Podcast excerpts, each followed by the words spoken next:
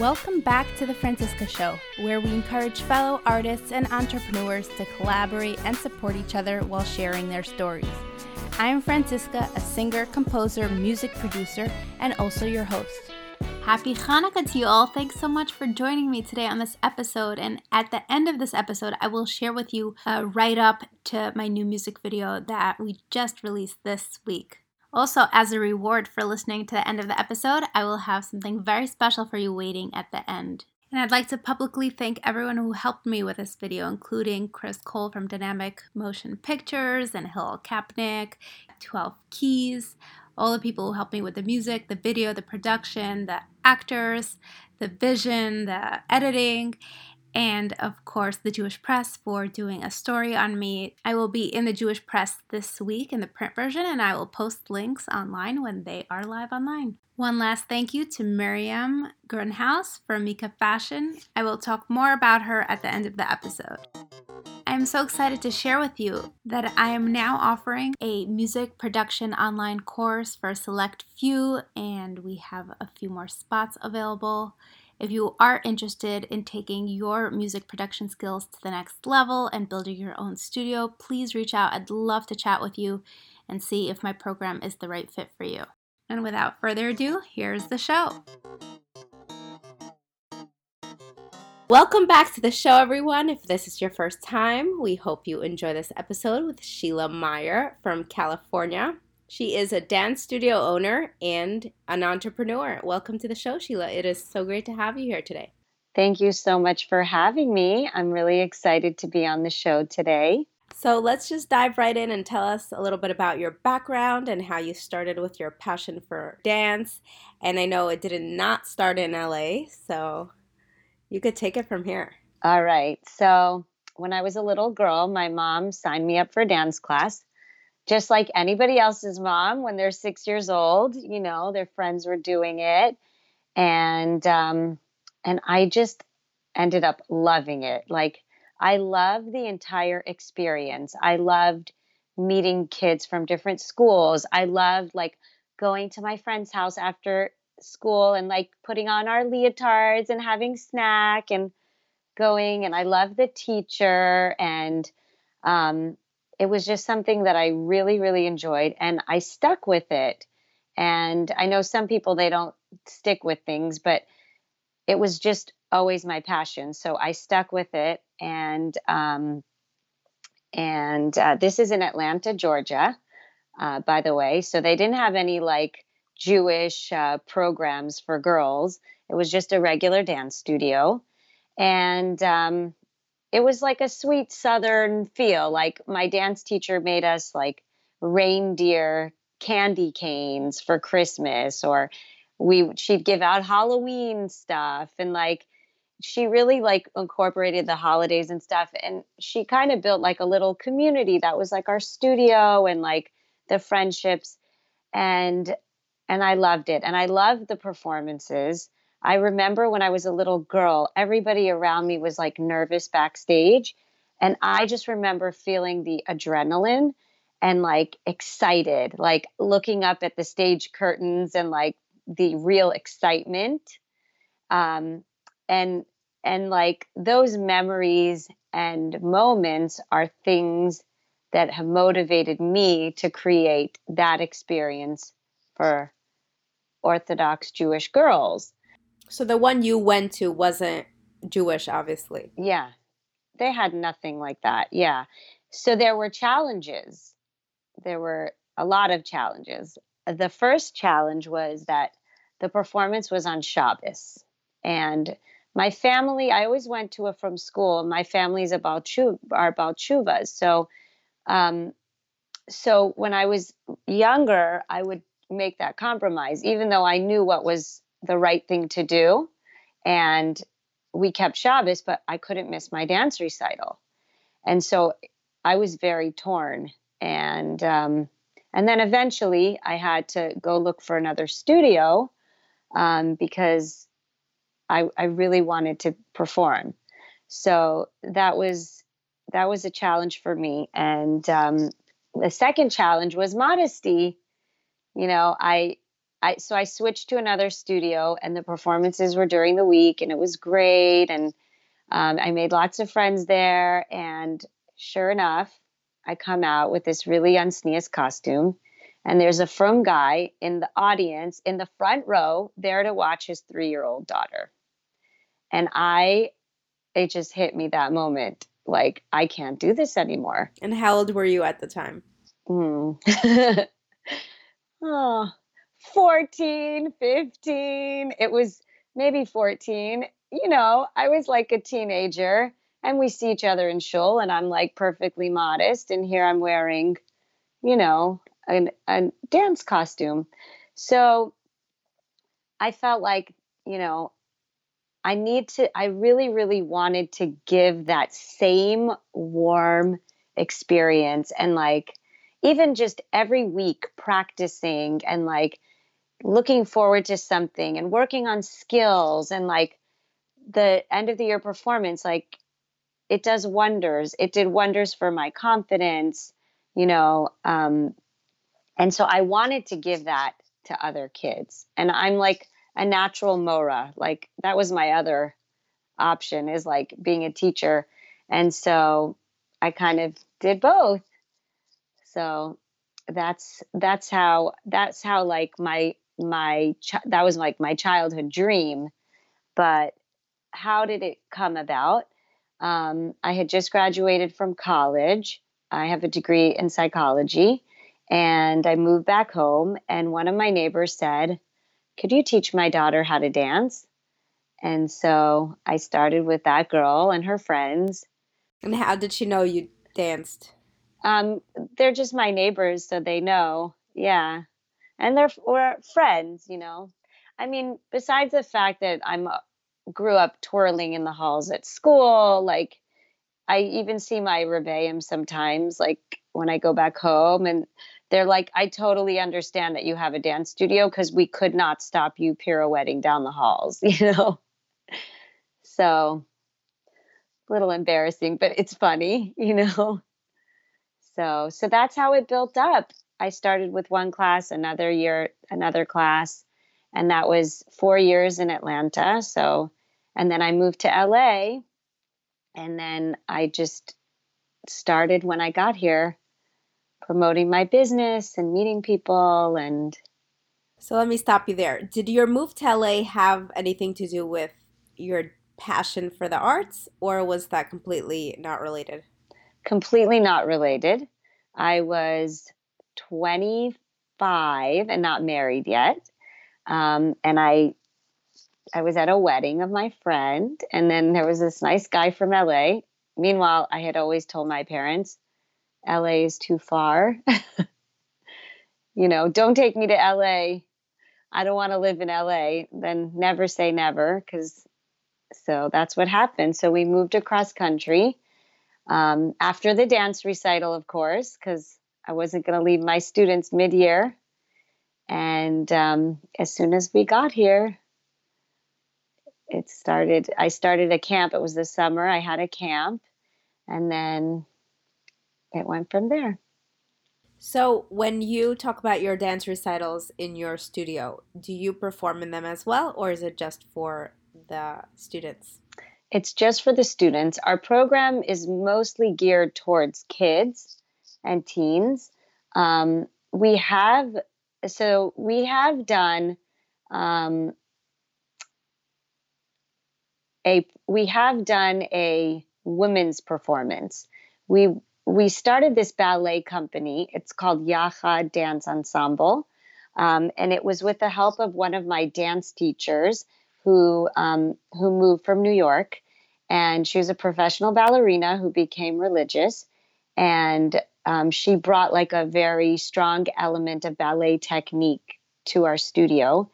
And we thought that we would do some ballet performances um, with Jewish concepts. So she choreographed the whole thing.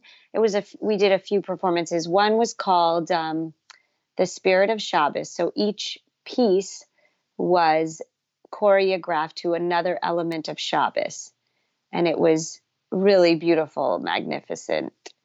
Um, and the other one was about the women of Tanakh. and it was amazing. Shaitled ladies, tznius costumes. It's really beautiful. So we have the dance studio, we have the ballet company.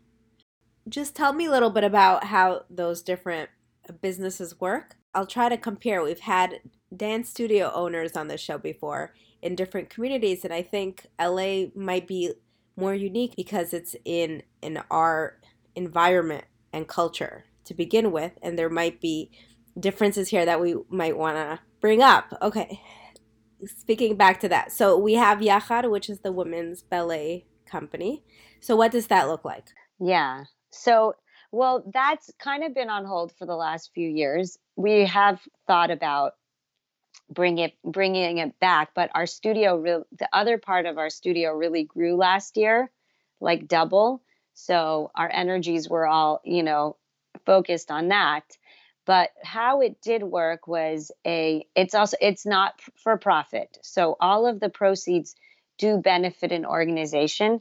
And um, each year we no this is the um, the yachad yeah we chose each year we chose like an organization that was like important to us um, and then and then the regular studio is it's it's for a profit but really how much money do you make running a dance studio? I mean that's how it is. It's like so much work. I literally work 50 hours a week you know? It's like a second family and any dance studio owner jewish non jewish wherever we're all in the same boat you know even recital time. I think i spent 100 hours creating our um, studio's playbill with a graphic designer. We like to do a very professional playbill full color um, the parents put ads in. It's really it's really cool. Okay so we have those two separate programs and then let's talk about how you doubled in the last year or so and then at the same time you said how how much profit could you make out of a dance studio. So can you please put things into perspective for anyone listening? I'm sure they're everyone's curious as much as i am. Okay so my philosophy is that everybody should be able to dance. So i keep my costs i keep my prices very low. That's one thing you know? Um, i even lower than other schools because I want people to be able to access it. And because I know that everybody has private school tuition, food, LA rent, LA mortgages, you know, so I really try to keep that down. So I don't charge enough. That's the truth. Um, and then there's a lot of overhead. Like I have all of our teachers are professional dancers. So, you know, you you know you have to pay them professional dancer rates. Um, another thing about that is that um, we're very focused on technique. So it's not just like you're coming in you're having fun you're learning some twirling like uh, we're really committed to like teaching real skills. And so that's why we have to have professional teachers versus some girl who took tap class twice and is now a tap teacher you know so so that's that. And then I really do everything by the books. You know, sometimes people will like not claim cash, whatever. Like I have insurance, I have liability, I have all sorts of business stuff, rents and so it's a legitimate business and it's hard in a legitimate business to make too much profit. Well, especially if you're undercharging. yeah. Yeah, but um but I feel like that's my philosophy. And and also like when you're in I see this cuz I'm part of this dance studio owner group on Facebook and it's amazing. You get support from everybody's always going through the same things, you know. And so they also it's the same for them, you know. It's like it's really hard to turn a profit, you know. It's very true uh, it brings up my conversation with Rivka Nahari and with Michelle Penn a lot also. I heard Rivka Nahari's. I liked hers. We had Raquel Arise also. A very common theme. I, I'd like to hear about the differences that the LA community might bring to a dance studio versus a dance studio in New York. or Silver Spring or Jerusalem?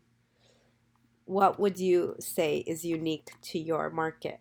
So I would say, well, also because I did come from Atlanta, Georgia, so I knew what it was like there. And I even considered starting something there. Um, and I think that there is a level of professionalism that is expected here that um, may not be in other cities because we are so saturated with the arts everywhere you look. And it, for example, the Beis Yaakov here, their I don't know how much their budget is for performance, but they rent a very expensive theater, very expensive lighting, sound. It's they really raise the bar. And I think it's because we're in LA. And so I can't do like a little dinky performance, you know. So we really have to do the real thing. And I think it's actually great for kids to be able to experience that, you know. we have professional lighting and sound and stage managers, and they're people like who work, you know, in the professional industries here. That's also the cool part. Everything is so accessible. I pick up my backdrop from from the warehouse like whereas other places you know they have to have it shipped and i literally go i, I it's, it's like so fun. I so um so we just have a lot more here and i feel like we have to that's what brings it up. But there's also another element that um, is interesting um, that i've noticed because i have spoken to other dance studio owners in Jerusalem and, and different parts of the country. I feel like because LA is, I'll say the word not tznius, right? It's I was just gonna ask you that next, but you you cut me out. So go ahead, let's talk about this.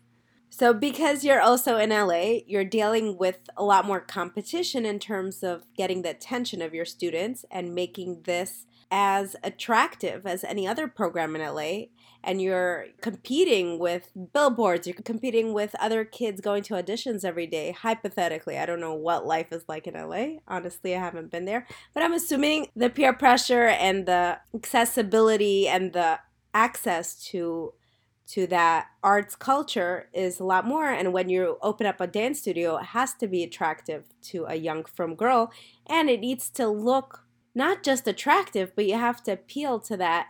This is just as good, if not better, for your Jewish soul. So you have double of a mission. You're not just providing your service, you're competing for Jewish souls, for future Jewish mothers, and uh, saving their form of expression and providing something on a level that will satisfy them because of the exposure they have. So it's a lot of different things, but I'll I'll let you comment on this. Yeah, so the exposure is a challenge, I think. And I think that um, it's very hard to shelter your kids, you know, because they're exposed to so much out there in general. It's a big city, you know.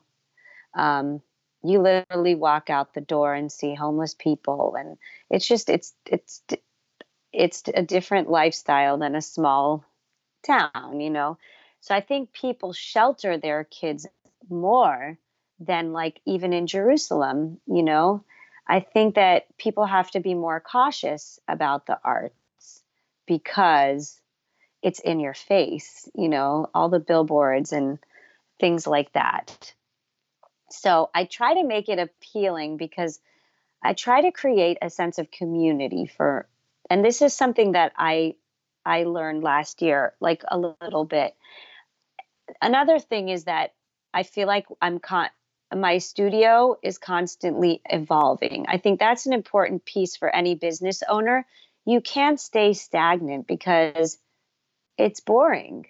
You have to keep your audience captive at all times with new activities. You have to have your hand on the you know on the pulse to see what's exciting now, what are kids into now. You can't be rigid in what you have decided you want your mission to be. it changes, it flows based on what's going on. And so last year I I came up with this thing that like we're a dance studio and I've noticed beautiful things about like kids have their dance friends. Like we have so many different schools, so many different schools, so many different communities. And something that I noticed is that at the end of the year in our performances, you see everybody from the city, from the valley, from Pico Robertson, everywhere, everybody come together for one performance. And that inspired me. And I'm like, this is our community, and we're coming together through the arts. And I've also seen friendships. Like, I see my students have their dance friends, like how I had my dance friends. And um, I have a group of teenagers that, like a few Shabbases ago, six of them from five different schools had a little Shabbaton. Wow. And they all met through dance class. And I was like, this is amazing, you know? Nachas. So I know. So so I started bringing in some like Jewish elements, you know, like my teacher and her reindeer candy canes. So like I always make little Hanukkah treats. I make them myself, no matter how busy I am. It's the little things that mean something to people, you know? So I started doing a Hanukkah party. I did a Purim comedy night. Um, and like we all come together not only through classes or stressed out rehearsals or performances, but also to just like have fun together, you know, through dance. So I feel like that, yeah. So I feel like that has built um, a little bit of a, a community in our studio. For sure. And I love how you said that it brings everyone together. It's something that's important. Anyone listening and wondering why do we care so much about the arts, which I hope we are able to explain over all these episodes and finding so many women who are so passionate and who are struggling day to day just because of the understanding that this is so important and it's not something we suppress for Jewish women and girls the understanding of there's emergency emergency Judaism and then there's wellness Judaism, which is something I was sort of tweaking and Shoshana Keats Jaskoll formulated it for me. We're in the wellness of Judaism. We're we're not dealing with anti-Semitism or all these other issues that concern Jewish women or the Jewish identity or the Jewish crisis. We're talking about post post war where we have beautiful communities, we have so much going on. Women need to express themselves because and girls need to express themselves and we need to create the Jewish proper environments for that to happen on a professional and attractive level. So so I love how you said you, you, when you think about it, it's when do Jews come together? When there's an attack, or when there's threats, or if someone, God forbid, is ill or dies. Right when we're fundraising for to Tehillim. That's what, and then you say everyone comes yeah. together for this performance. So it's, I wouldn't say it's as important. Maybe I would say that. I just don't want to offend anyone, but I would say it could have the same effect, and it could bring people together in the same bond as terrible things brings Jews together, which makes this an extremely important cause. So I feel like it's important for me to say this. Maybe it's important for you to hear this, and for all of you out there listening. And transitioning into the next topic, I and I love to talk about modesty and tznius and how that affects your studio. I'm just curious, do you do you have girls coming out and saying, you know, why can't we have our costumes just a little bit like this or just more? Do you have any of these types of issues or does everyone just accept all the rules that you have and no one questions anything? Well, I just don't like denying that this topic doesn't come across anyone's mind and that everyone just takes everything the way it's given yeah so sometimes i have that but i it's women only performances so i i'm a little bit liberal. I i do go with modest but i will always put girls in pants for gymnastics. And i actually have sometimes people who don't like my costumes. Like they feel like it's pants. Why can't we have a skirt over it you know? So that's like kind of a struggle that we have. Not that Oh, so people think you're not frum enough. Right. Yeah, sometimes. and sometimes we have kids are like, "No, I don't want to wear a shell under that. I want to, you know, I I want to just wear it. It's only women. Why do I have to wear a long sleeve shell under my my tutu dress?" Um and so so I, you know, I've learned to tiptoe a little bit and and better better with caution because you don't want to insult anyone or hurt anyone. Um, but yeah, but I do have sometimes where kids are like, no, why do we have that? You know, but I do it on an individual basis. Also, I will, I will not be, um, I will not be uh, like afraid to like ask for parents' input. I can, I will send them a few options of costumes, even though I'm busy, even though I have like 40 classes to deal with and, you know, 60 sets of costumes. But I think it's important to to be respectful to the community. And I, I, do try to push it as much as i can because i don't want the kids to feel um, stifled or or negative that they're frum girls you know? So as long as it's within halacha which it is it's only women um, then then i think it's okay. And and you win some you lose some. And that's with any business. Like I think, and I have some friends here that do the same thing, and they're like, there's always one person who hates your show. No matter what, no matter how hard you work, there's one person that hates it. And and I've come to terms with that. It's been 15 years, it's been more. It's, for me it's been 20 years of being a dance studio owner. And there's always going to be somebody who does that. And it's okay and you have to be okay with it. Okay, so you brought up business, and I'm curious to hear what you think. I know yoga studios, their model very often having classes and paying for the teachers and the rent and whatever other expenses, overhead expenses they have. A lot of them start these teacher training programs to create more stream of income in addition to creating oh. teachers that they can afford. There's that double sided benefit. So I'm wondering if this at all can be taken into dance because oh. it's not a regulated industry. You don't have to have 15 years. There's not there's no specific requirement necessarily to be a licensed dance teacher. Right. Uh, so there's there's no regulation if I'm correct. There's only the standard and the prestige and all that societal norms that came about. So I'm wondering is this something that can be translated? I know a lot of studio owners struggle with you know, you need these high quality teachers and right.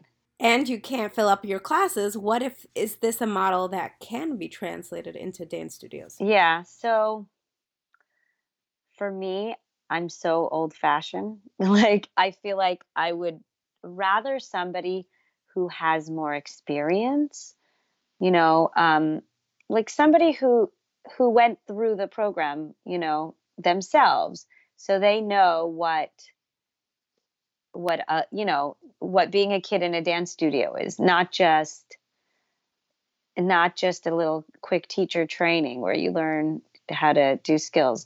But another thing that people might i've seen done is that people do franchises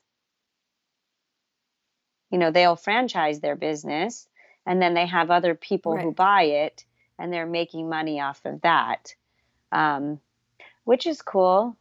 And what would be the benefit of franchising uh, than starting their own from so scratch? support experience um, you know somebody who who's done a million trials and errors and knows what works and what doesn't.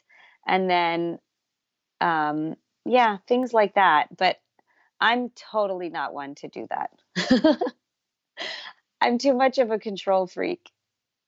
I'm not like OCD, but when it comes to my business, I I feel like I have a level it's your name on the line.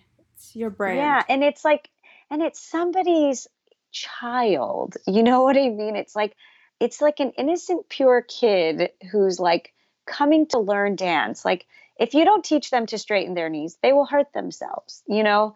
Like it really has to be like done right professionally. There are risks, you know, if and you want to make sure that the quality is is you know what you're working towards that's not saying that my business is perfect that we don't make mistakes but like my hashkafa is that you know my philosophy. Speaking of mistakes, are there any few offhand things you could mention and share with us? So, yes. Okay. It's, there's always mistakes. So, what happened was um, this was about in 2010. I think it was 2010. So, it was our biggest year yet.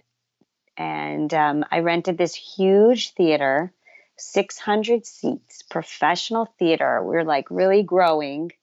And we had, um, so I don't know if I mentioned, but we also do, we do dance and we do acting. So we do like acting, singing, and dance and, and like hip hop, ballet, and we also do gymnastics. So at the end of the year, everybody comes together within the framework of a musical and they do a performance. So we were doing Alice in Wonderland, and um, the microphones failed. Failed. It was the biggest nightmare. It was all these kids who worked a whole entire year. And if you watch the video, the girl's like, and it was like, you could just, and we kept trying to fix it and it wouldn't fix. And I didn't have the right instructor in place to be able to fix it. And so parts of the show were not heard, and people were so angry. And I lost half of my studio. Half. The director, one of the directors who was working for me, and she was like on Broadway. Okay. So she's really professional. She's like, I almost retired after that show because I was so broken so that's a huge. So what happened? How could have that been avoided? Like, what do professionals do when this happens to them? Like Broadway. Okay, so what would we do now, right? Okay, so now I have a teacher who would stop the show and say, Ladies and gentlemen, we are having technical issues. Please stand by while we resolve them. You know, and it was not our fault because the tech and the sound came with the theater and the theater hired their students. It was it was a high school locally and they had their students who were not equipped to be running this. So what i would have done differently you know if i am myself how i am now i i wouldn't have stood for that. I would have brought in professionals and said i need professionals because it could be a mistake. Um, and then what happened was I had to fire my staff of the few people who were working on the acting part, and I had to hire new people, and we had to recreate recreate our program again. And it was very hard. You fired them because you had no money to keep going and you had to restructure, or because no, no, because you just you have to start fresh after something like that. You know, it's a really big mistake you know? And and i of course had to offer some scholarships to get some people back. Um, and then the next year show was great. It just was a, the tiniest playbill we ever had. And and and you know from that i also learned like you can't give up because that was a terrible terrible thing. And like you might be tempted to be like that's it. I can't do this anymore but you have to persevere and you have to say, it was humiliating too. Like I couldn't walk out the door, you know, everyone's like looking at me like, oh my gosh. But you have to, you know, swallow your pride and start over and it's okay. And and thank God people gave us a, another chance as time went on. I'm just surprised that that that was the reaction and I would think if it's a children's program and technical issues are technical issues. I, I was expecting you said somebody had a medical injury from your class and sued you and you had to start all over from there. Oh, no, thank God. We have insurance. Insurance, but aren't parents more understanding? Everyone should have insurance. Yeah. Well, so some of them were, but I don't know like if really is that enough to really throw I mean, you into some people went, some people were understanding, and some people were not. But imagine they paid so much money for class a whole year. The kids dedicated so much time to rehearsing and and like to to have some people not be heard.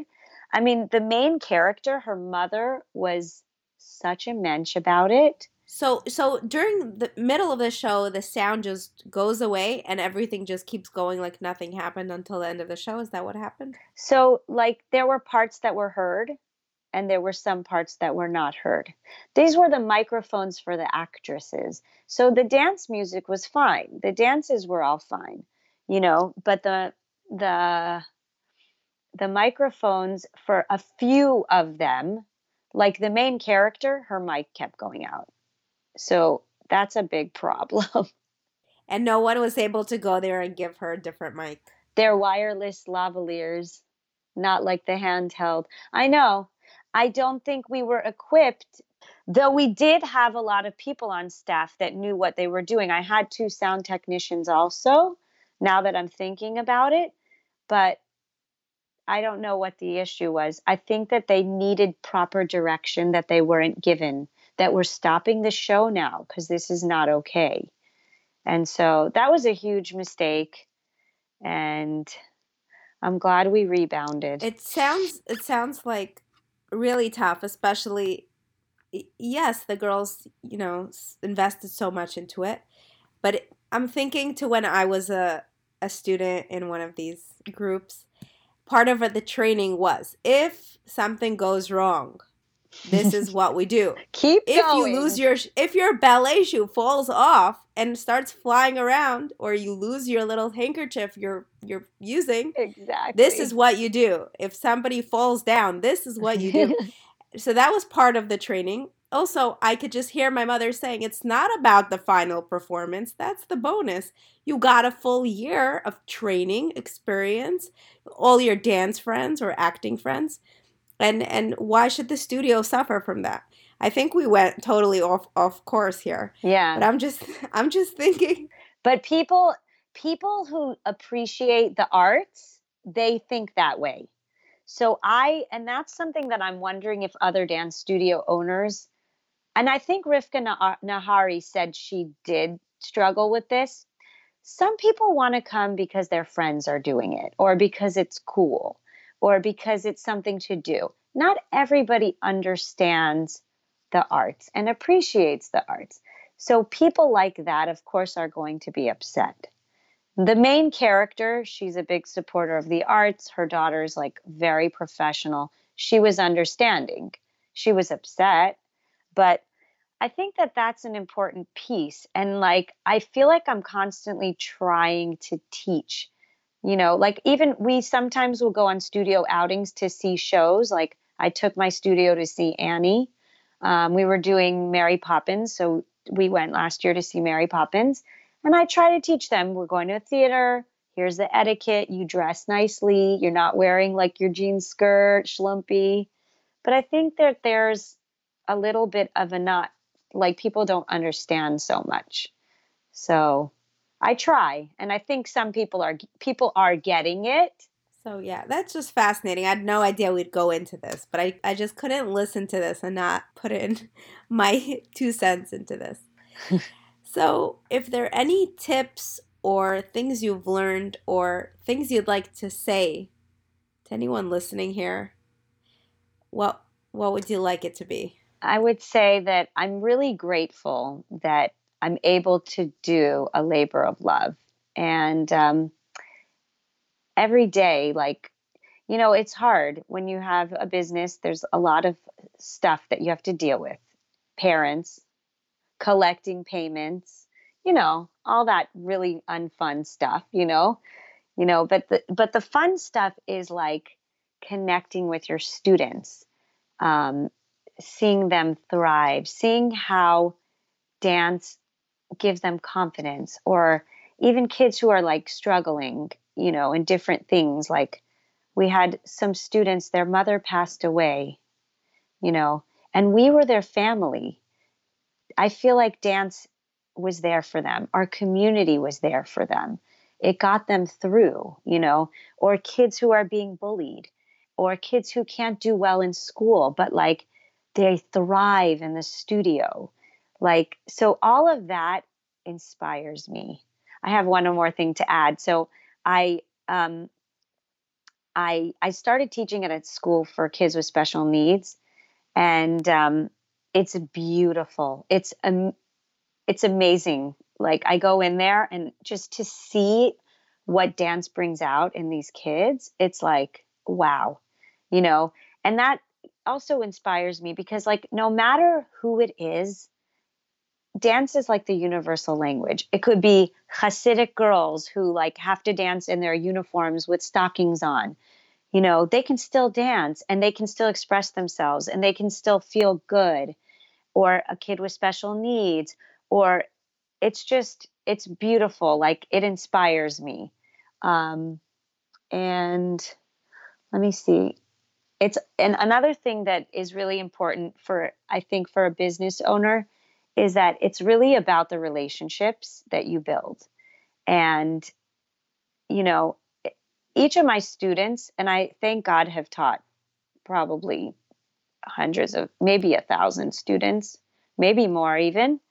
Every person is like important to me. I remember their names I remember like different things about them. If we bump into each other and they're like engaged, you know, like they know I care about them. They know that, you know, they're important to us.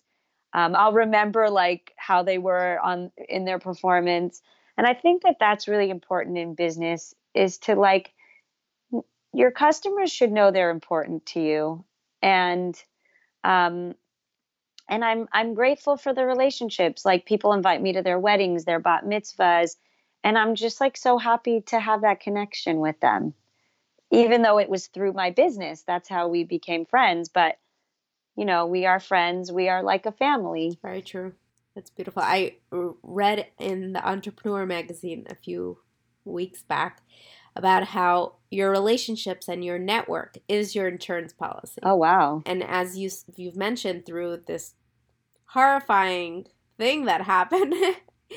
you survived, well, partly because of your relationships, people who were understanding and forgiving, and and the rebranding. Obviously, I'm sure that had a lot to do with, but also your perseverance and continuing.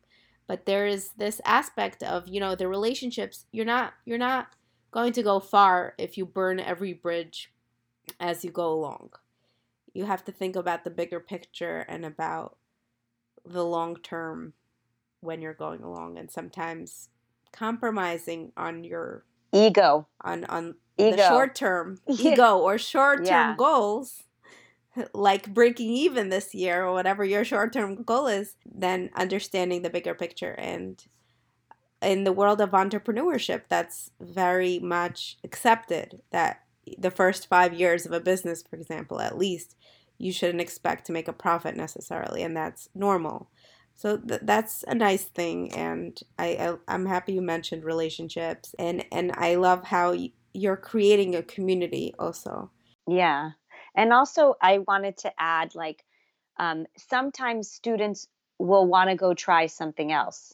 So I've had that. You know, there's like a gymnastics um, so we have gymnastics, but there's like a real gym. We're not like set up as a gym. It's more like a mat class with some equipment. But I've had students that want to go there or like maybe go try out a different dance studio that's not Jewish. And I am always like happy. Like I'm not insulted. I'm not like, it's not competition. Like as long as you're dancing.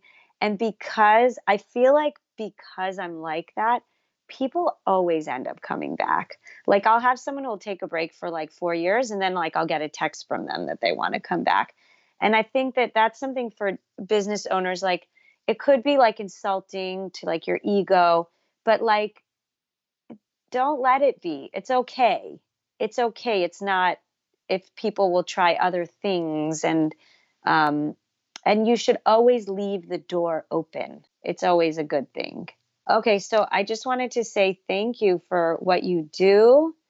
Um, and very inspired by what you're doing and bringing all these people on your show and spreading awareness about the arts um, and uh, giving women a voice, which is so important.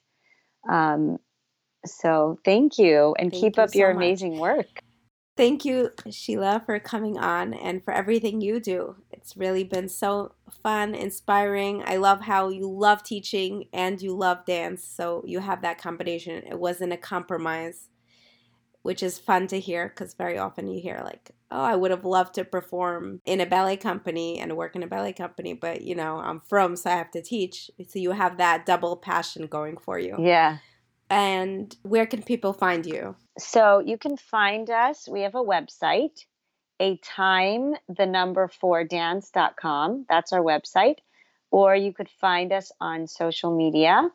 Um, we have an Instagram account I'm constantly posting on. It's um, a time for dance. It's all um, letters and spelled out. Um, and thank you so much for having me. It's so nice having you. Thank you. There is nothing more complete than a broken heart. Quote Rabbi Nachman Bebreslov. I composed and dedicated a new song after experiencing a painful loss. In an interview with Miriam Grunhaus on this podcast about a year ago, she introduced me to the concept of kintsugi. Quote, in Japan, when pottery breaks, it is often restored with gold, accentuating the flaws and celebrating its imperfections. This makes the pottery more unique, beautiful, and strong. End quote. Miriam started a fashion line which reflects the philosophy of kintsugi. Quote, we are each a unique work in progress and are beautiful not despite our circumstances, but because of them, end quote. I'm wearing the black dress from this fashion line in my music video to convey the journey of life. The gold lines are wrinkles, which reflects the passage of time, growth, wisdom, life experience, pain and challenge, and sometimes loss. I play a mother to little girl who grows up as the video progresses. We show the journey of life with the golden kintsugi lines representing age and beauty at the same time. I was inspired by Miriam to embrace my pain and turn it into strength. I chose the words of the prayer we recite every Friday during candlelighting as we enter into the Holy Sabbath. This song and this music helped me to heal my broken heart. Lighting candles on Friday night is a moment that I always feel deeply connected to God, along with women all around the world as we pray to the one above for all our deepest wishes. The idea is we never stop praying. It can start with praying to have children, but to those blessed with children, the prayer does not end there. Mothers want their children to be healthy, to be good people, to learn Torah and practice good deeds. I hope this drama filled short film brings to light the words of Vizakeni Legadel Banim Uvne Vanim. Ana Shma et Tchinati B'schut Sarah Rachel Imotenu. So many feelings, so much love from so many women, yet so much resistance and shame. Dear woman, girl, sister, mother, grandmother, maybe even father and husband, I release this to you. If you go during Hanukkah to my website, franciscamusic.com slash free, you can get a free download of my song Vizakeni throughout Hanukkah as a gift for me to you. And just an idea, maybe make this your ringtone. And then I'll be so happy next time I see you and I hear someone calling you. Thanks for sticking around and have a great Hanukkah. Next week we have No More Silence. And if you enjoyed this episode, please subscribe to the show, leave a good review, share this podcast with your friends, and we'll see you next time.